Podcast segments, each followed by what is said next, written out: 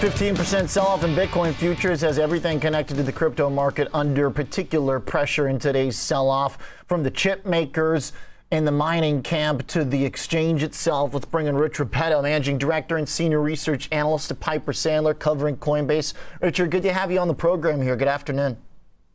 Good to be with you, Oliver. So you've uh, you're still hopeful on Coinbase to see a price target back from like the fall last year. Walk me through it. Uh, what should Coinbase bulls be hoping for here?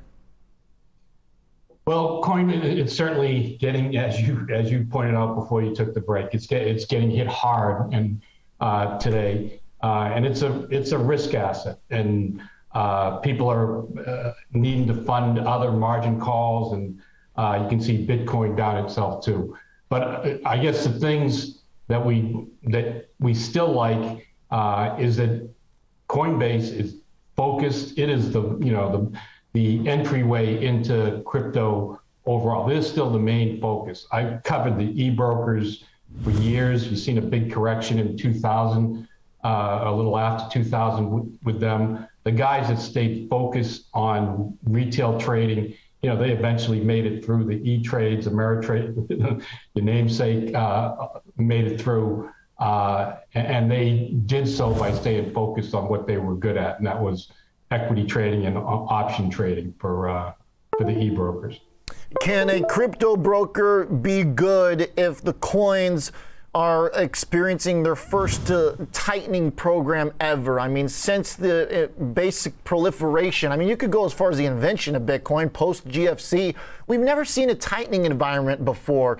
We've seen plenty of tightening environments for stocks. Richard, what about a platform that is pure crypto? What if these things don't exist when we get through five or six hikes? Well, it's certainly going to impact their fundamentals. You know, Fed, you know, we're going to see uh, if the experts have it right, you know, five, six more, um, uh, you know, and that's just in the next, you know, uh, six months of hikes. I guess my, my point that I would like to highlight is that, uh, you know, if this is a true technology, a technology that, you know, improves, uh, improves productivity and efficiency and can do what it says, you know, eventually you know, it'll it'll be recognized the value uh, that it brings. Right now, it's still unregulated. It's still looked at as, like I said, a risk asset. It's speculative, and just like you saw the big pullback, you know, in the internet stocks back in 2000, that's what you see now. Until it proves it is a viable technology, and we get get some regulation as well to uh, help help with the credibility in the earnings report tomorrow,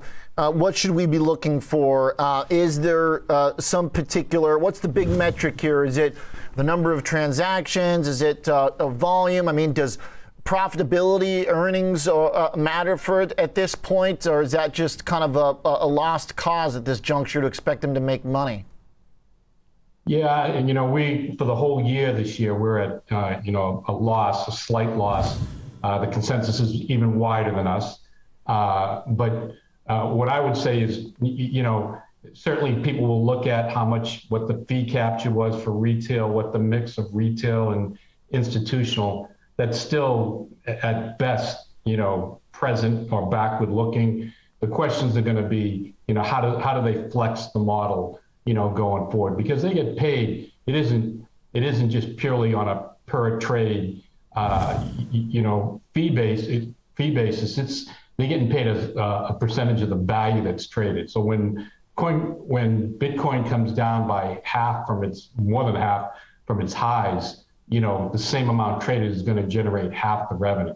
So it's really about how they can adapt and what they're seeing, you know, in their marketplace right now in these stressed conditions.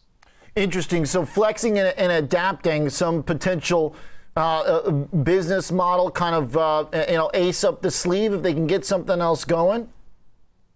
Yeah, it's trying to see where their priorities are now because there's uh, you know if revenue comes down, if, if, the activity you know Bitcoin, like I said, is is down more than half. So what they trade is going to generate a lot a lot less.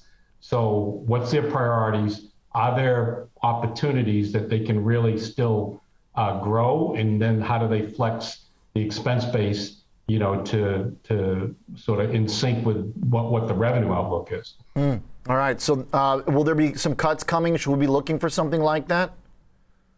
I, you know, certainly the, uh, so I wouldn't call it quite a sister company. Robinhood, you know, announced cuts.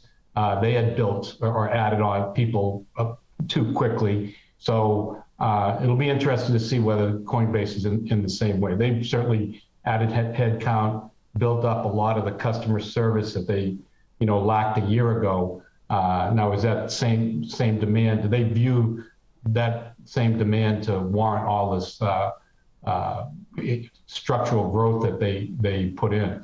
Okay. All right, Rich. Thanks for the uh, update ahead of the report. Appreciate you jumping on with us. Good speaking with you. Absolutely. Likewise, Richard Repetto joins us from Piper Sandler, managing director and senior research analyst covering Coinbase.